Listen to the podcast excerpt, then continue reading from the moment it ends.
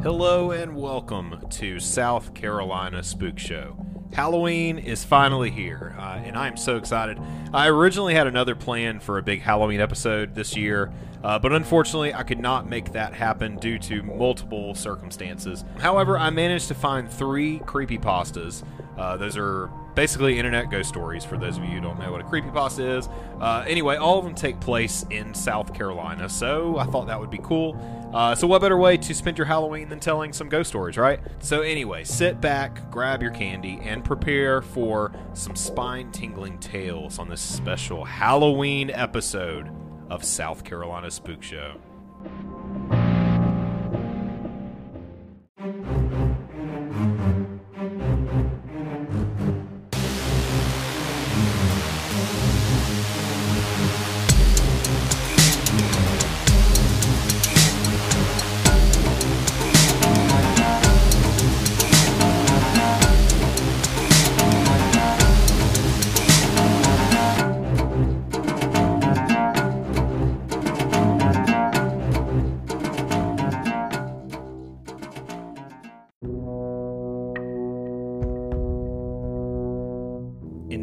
1653, Spanish explorers found the ruins of what appeared to be a Mesoamerican step pyramid in what is modern South Carolina.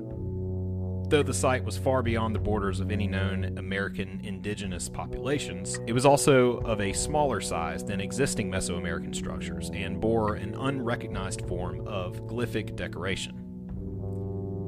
Local natives were familiar with the structure but knew nothing about it. The Spaniards sought to disassemble the building as a heathen relic and did so brick by brick, salvaging the materials to construct their own nearby settlement. Deconstruction halted, however, when one brick was uncovered at the core of the structure, carved entirely of black glass. The stone, approximately two feet by three, was impossible to move or even budge by any man or animal. Attempts were made to dig the stone out from beneath, but excavation revealed that it extended indefinitely into the earth. In frustration, the captain of the explorers fired a glancing blow off the surface of the stone. The obsidian block was undamaged, but moments after the blow had struck, it silently retracted, sliding downward into a hole, quickly collapsed inward on itself, burying the retreating obsidian column. The Spaniards interpreted this as an evil omen and abandon the site, never to return. Coming up on this special Halloween episode of South Carolina Spook Show. The residents of Seneca, South Carolina get quite the scare when a PSA seen on a local television station takes a very dark and ghastly turn. And later, tales of urban legends are a great way to get in the Halloween spirit. But for two boys in Gaston, their desire for a late night spook turns into a full blown nightmare. Stay tuned.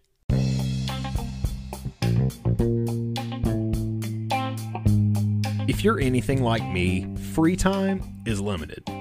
So things like yard work are just not doable. And if you're also like me, you don't even own a lawnmower. That is why All Above Landscaping is the right choice.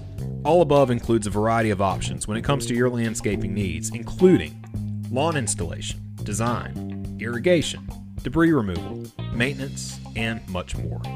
If you're in the city of Sumter and you're looking for reliable service at a friendly price, give All Above Landscaping a call today.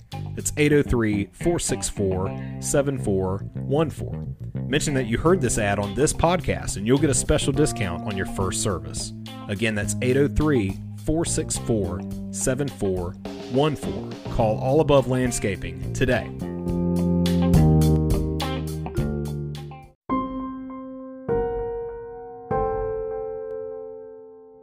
Might have already heard of the TV broadcast hijacking in Seneca, South Carolina. The stories gained pretty wide currency on the internet, and part of the broadcast is available on YouTube, assuming it hasn't been taken down for whatever reason. For the uninitiated, the Seneca hijacking is one of the lesser known broadcast signal intrusions.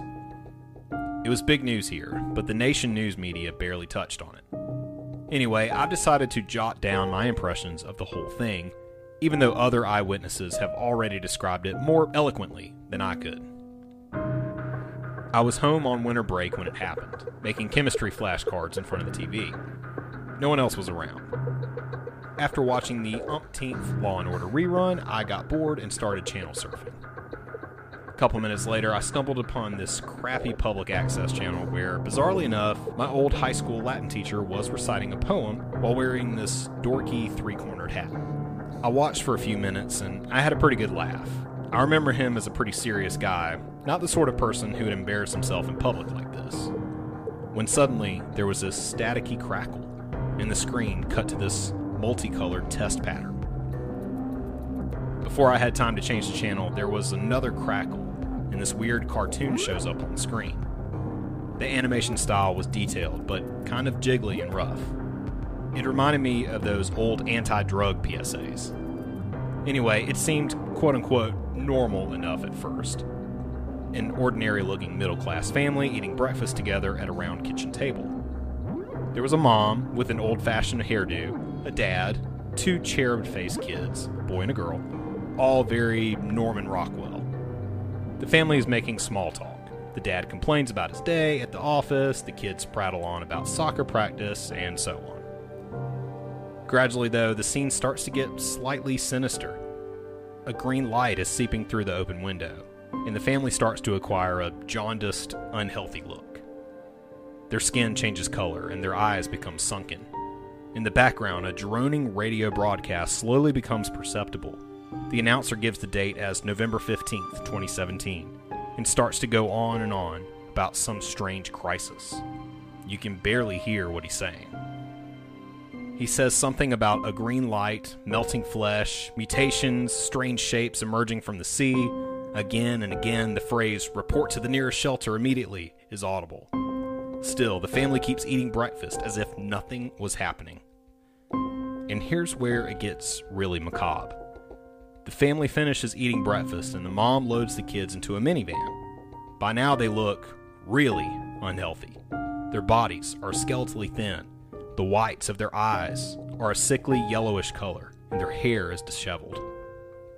The car drives through a landscape bathed in the green glow from before. Strange shapes bob in and out of the screen, but you can't quite tell what they are. And all the buildings the car passes look weathered and deserted. Finally, the car stops at a playground, and the mom drops off the kids before driving away. There are large, odd colored rocks all over the ground, and moaning can be heard in the distance. The kids hang mirthlessly on the monkey bars for a while. Eventually, the camera pans over to the playground, and you see that the rocks littering the ground aren't rocks at all, but naked human forms, horribly disfigured. They seem to be either growing into or from the ground. I can't say which. And they are very much alive. Behind the monkey bars, a tree can be seen with a human face growing from the trunk. Its features are writhing and contorted in agony. The scene suddenly shifts to a white collar office where the children's father is stooped over a desktop, typing away. His features are as sunken and diseased as that of the other family members, and the office is covered in a green glow. In the other cubicles, fleshless corpses sit upright at their desks, frozen in death. Finally, we see the family return home for the evening, walking through the front door together. Their skin is no longer simply jaundiced, but actually melting off, dripping from their outstretched arms and running down their faces in drops. As they are literally falling to pieces, the family sits down in the dining room and begins wordlessly eating dinner. Their flesh becomes more and more amorphous, ribbons of skin dangling from their bodies like the tendrils of an octopus. I can barely describe it, but they somehow begin to merge with the chairs that they're seated on, or rather, their skin grows over them. By now, their skin has the consistency of melted ice cream, and they are barely recognizable as human, except for their eyes, which somehow remain intact. The camera zooms closer and closer to the table, and finally, their eyes all move directly towards the camera, conveying a feeling of unfathomable sadness. The screen goes black, and large white letters appear on the screen. Report to the nearest shelter immediately. Remaining at private residences is strictly prohibited. And with that, the screen turned to static.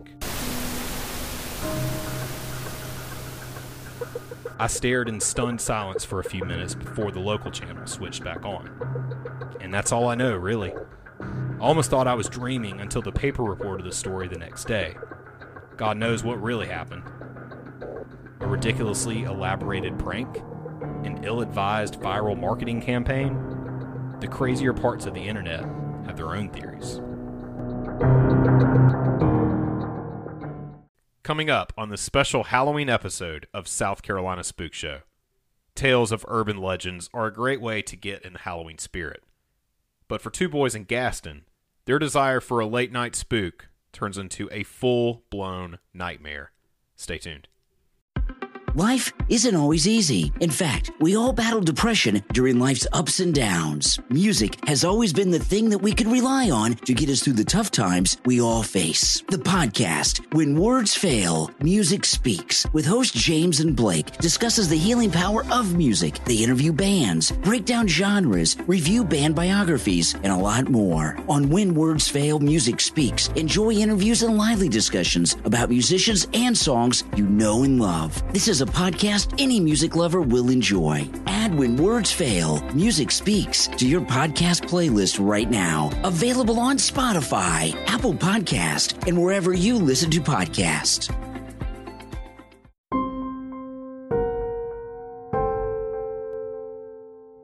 Gaston, South Carolina is a lonely little place. Sitting just south of Columbia along 321 it's just a small crumb of the misshapen piece of pie on the United States plate that we call South Carolina. Its population has almost never gone over 2,000, and it's only 3.4 square miles across in all directions. It feels even lonelier when you come from a place like Roanoke, Virginia. After mom lost her job, we moved to the only place where the rest of our family resided good old South Kakalaki.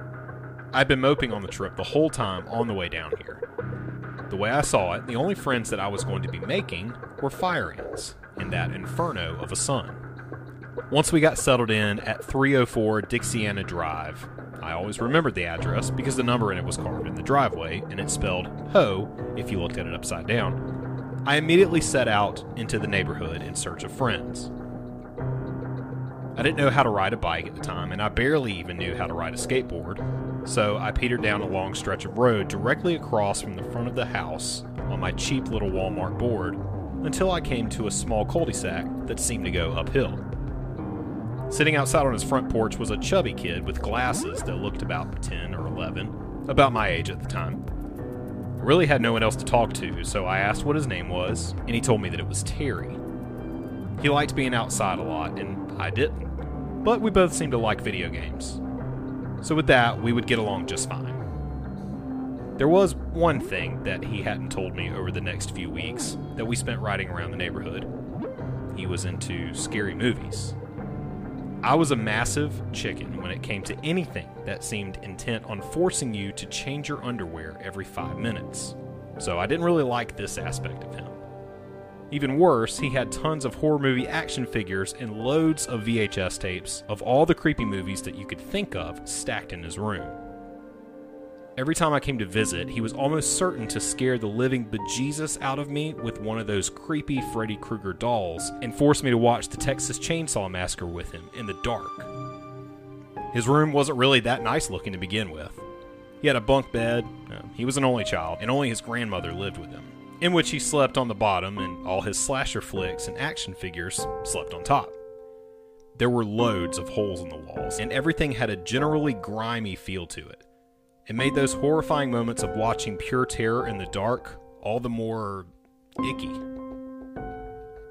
One day, he realized that I pretty much hated any kind of horror movie that he threw my way. He began telling me urban legends. Some of them were about the town as a whole, but more than not, they were about our particular neighborhood. I didn't really believe any of them. That is, until he told me about Hanging Man Hill. It was about a year after we had met each other, and we were riding around the neighborhood. By this time, Terry had told me to man up, and he had eventually taught me how to ride a bike. He stopped when we were riding in front of a house we had simply entitled the Crack Shack due to its residents being stoned out of their minds on a regular basis. He seemed to be peering out at a small pathway behind the place that went up the farther you went back. He was usually the leader when it came to showing me new places in the neighborhood, so I didn't question a thing when he beckoned me to follow him up the trail. It was a pretty steep climb up the hill, with plenty of sand and rocks to send anyone not being careful straight back down. It felt as though the trees were closing tighter and tighter on us until we reached a large opening at the top. Besides the empty soda bottles and used condoms, the only man made thing in the area that I could see were long stretches of telephone poles going across a series of sandy, dry hills. If not for the two strips of heavy forest on either side of these hills, it might have gone on forever. The area didn't seem to have any particular importance. I'd expected him to bring me to some awful cemetery, but in the dying light of the late afternoon sky, those rolling hills looked beautiful. I thought that he might try some desperate last attempt to scare me, but instead he just turned to me with the most serious and grim face that I'd ever seen on him. Here we are, Hanging Man Hill, he whispered. Hanging Man Hill, is, is this another one of your stories? Sort of, except this one is true. I rolled my eyes at the thought. How did he possibly expect me to believe any of his stories? He just kept staring at me with that face, waiting for me to respond. How could this even be a hanging man hill? There's no hanging man, and there's at least five dozen hills here. Right down there. Look. He pointed his finger toward the nearest telephone pole, sitting between the two closest hills to us. A small creek, no more than five feet across, ran between the two hills and went onwards into that never ending forest. There was no hanging man, but the pole itself seemed more ominous than the rest. Roy Terrence, he whispered. Who? It wouldn't be Hanging Man Hill without a hanging man, would it? He bolted down the first hill on that blazing orange bike of his. I tried to keep up, but Walmart and sporting goods don't seem to mix. There was a faulty chain on my cheap, dull red bike. The sticks from the surrounding trees had rooted themselves to the ground and were now snagging on to the dangling chain. With one mighty tug of a huge root on the bike, I was head over handlebars all the way to the bottom. I landed on my knees with a small sploosh sound as my legs hit the water. It couldn't have been more than a few inches deep. I almost called for help from Terry when I realized that he had stopped at the bottom just before I had tumbled to the creek alongside him. His head was peering upwards, looking straight at the top of the dark and shadowy looking telephone pole. Little help, I squeaked. Terry broke his gaze with the pole just long enough to wrench me from the creek and get me to my feet. After that, his stare continued to be fixed on seemingly nothing at the top of the pole for the longest time. So, what is it, or who is it that you're looking for again? I grumbled in frustration. I was going to be pretty pissed if he had taken me down here and all I'd gotten out of the trip was a banged up knee. I hadn't noticed the pain before because the water in the stream was cool, but now it stung like the dickens. Roy Terrence, owner of that small shed just beyond the trees over there. I hadn't noticed the shed before. It sat just behind a large oak. It couldn't have been bigger than five outhouses put together. After his wife and kid left him, he hung himself on the wires just above us. Cops didn't find much, just a charred husk of what used to be a man. Legend says that whoever is out here at his exact time of death gets strung up on the wires with him. Oh, and do tell, who would that be? For once, he broke his serious tone to give me a, I don't know, shrug, and then he was back to that grim attitude. And you're suggesting that we stay here and wait for him? Despite the many excuses I have to dispute this, I think I'm going to go with it's late and my mom is making dinner, so I have to go home. Fine, tell your mom that you're sleeping over at my house tomorrow night, and I'll do vice versa with my grandma. Meet me here at 7. Against my better judgment, I decided that I might as well come. What harm did it do? Obviously, he was lying, and if nothing else, it would set my mind at ease to see that he was. While none of his stories actually seemed to be true up until this point, his sudden change of tone had made it slightly more believable. When he had told his other stories, he was giggling so hard that one might think he had snorted at least a pound of happy crack. When we were headed home, just as the last tint of orange had left the sky, I asked him, Why did you get so serious back there? You're always such a total goofball. I lost my grandpa to Roy Torrance. My grandma was with him when it happened. Haven't you ever wondered why she's so grumpy all the time? His grandmother, in fact, was very crotchety. I never bothered to ask why she was that way, though. If this was all some elaborate hoax by Terry, I was going to slap him into next Thursday when it was done. That night, I had a horrible nightmare. Like most people, I couldn't remember much about it, but it had Roy Torrance written all over it. Even though it was roasting on that hot South Carolina night, I had woken up with chills. By the time 6 p.m. had rolled around, I'd already packed my old school backpack with basic equipment like a flashlight and a few bags of Chex Mix in case we got hungry. By 6:30, I'd rolled out into the neighborhood as fast as an overweight 11-year-old could. I had to admit, I was actually pretty excited. Finally, around 6:55, I arrived at the small creek where Terry had already set up a small fire and was roasting marshmallows. If I hadn't decided to show up, I would have disappointed him like hell. How is this exactly going to work out? Are we just going to camp out here all night? We don't know when he's even supposed to show up, I said.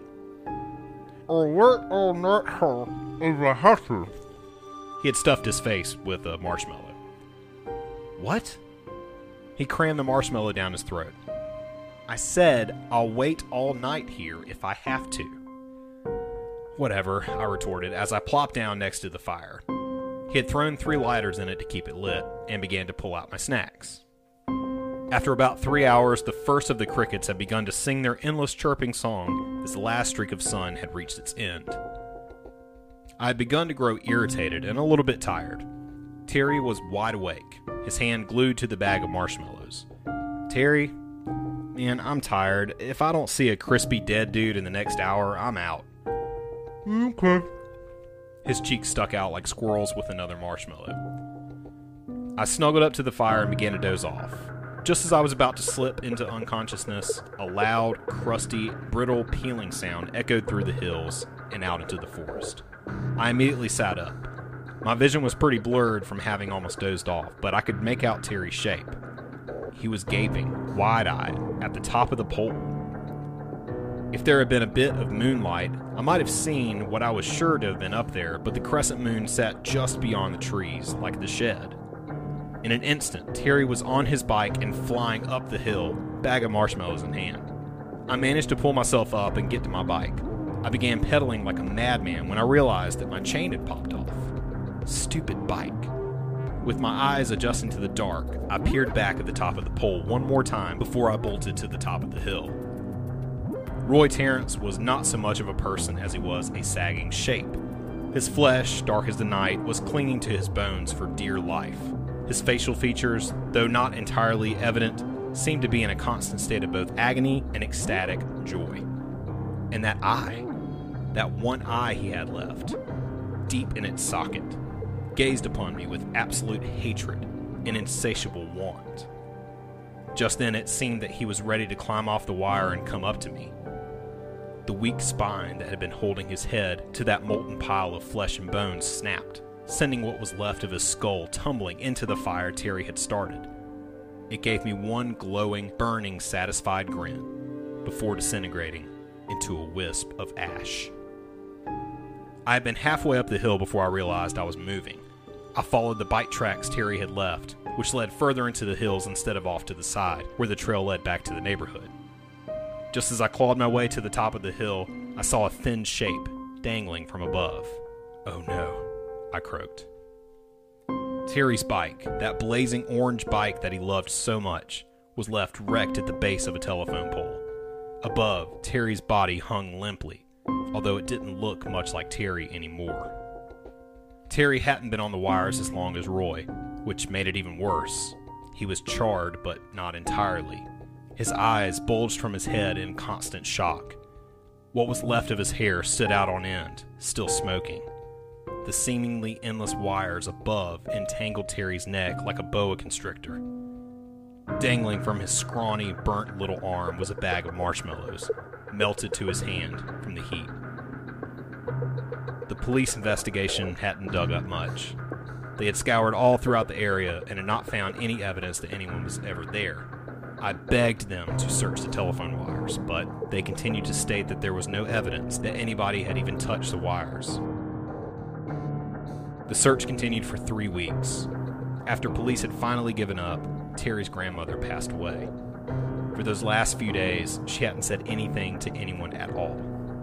She only sat and stared at the picture of her and her husband for the remainder of her life. After the house had been cleared out, the contents of Terry's room were offered to me.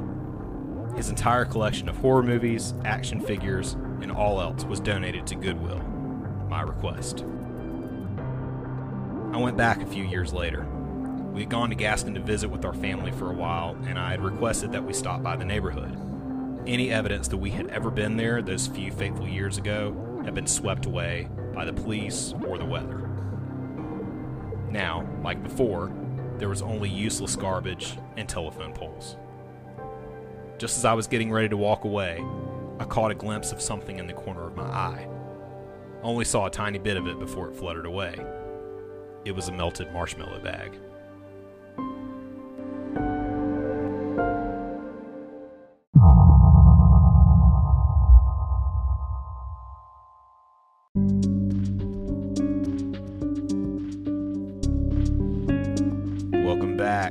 You again for listening to another episode of South Carolina Spook Show, a special edition Halloween episode, I should say, of South Carolina Spook Show.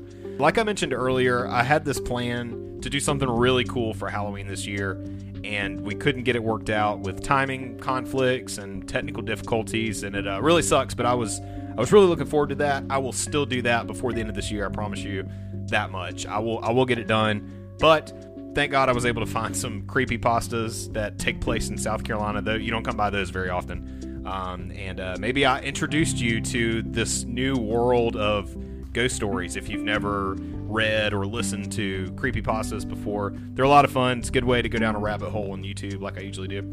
Um, but anyway, please share this episode uh, with anyone who enjoys uh, South Carolina lore and history, uh, especially if they're a horror fan or love true crime or things like that. Um, you can let them know we're available on Apple Podcasts, Spotify, Google Podcasts, and much, much more. If you're listening on Apple Podcasts, if you don't mind, could you leave me a rating and a review of what you thought of this episode or previous episodes? It really helps me out um, like you wouldn't believe. You can also follow the show on all the social media uh, Facebook, Instagram, TikTok, and threads. It's at South Carolina Spook Show. And then what used to be Twitter, formerly known uh, as Twitter, uh, X, is uh, at SC Spook Show. And if you have some ideas or you have some personal stories that you would love to uh, send in, uh, you can email me scspookshow at gmail.com. Um, or you can shoot me a message on any of the social media sites that I mentioned before. And if you don't mind checking out my other podcast, it's called When Words Fail, Music Speaks. Um, I do that with my buddy James uh, and my new friend Amanda. Uh, we have a lot of fun. We talk about music and we talk about mental health, um, and it's a blast. For this month, we did a lot of Halloween episodes, uh, and it was tons of fun, and I think you would enjoy that. So, as I mentioned before, all the stories I read today were creepy pastas. You can find all of these on creepypasta.com. The Blackstone and Broadcast Interruption were both submitted anonymously to creepypasta.com. And Hanging Man Hill was written by Indefinite Silence for creepypasta.com. Thank you again for listening. I'm your creator and host, Blake Mosley, and this is South Carolina Spook Show. Have a safe and happy Halloween, and I'll see you next time. Y'all stay spooky.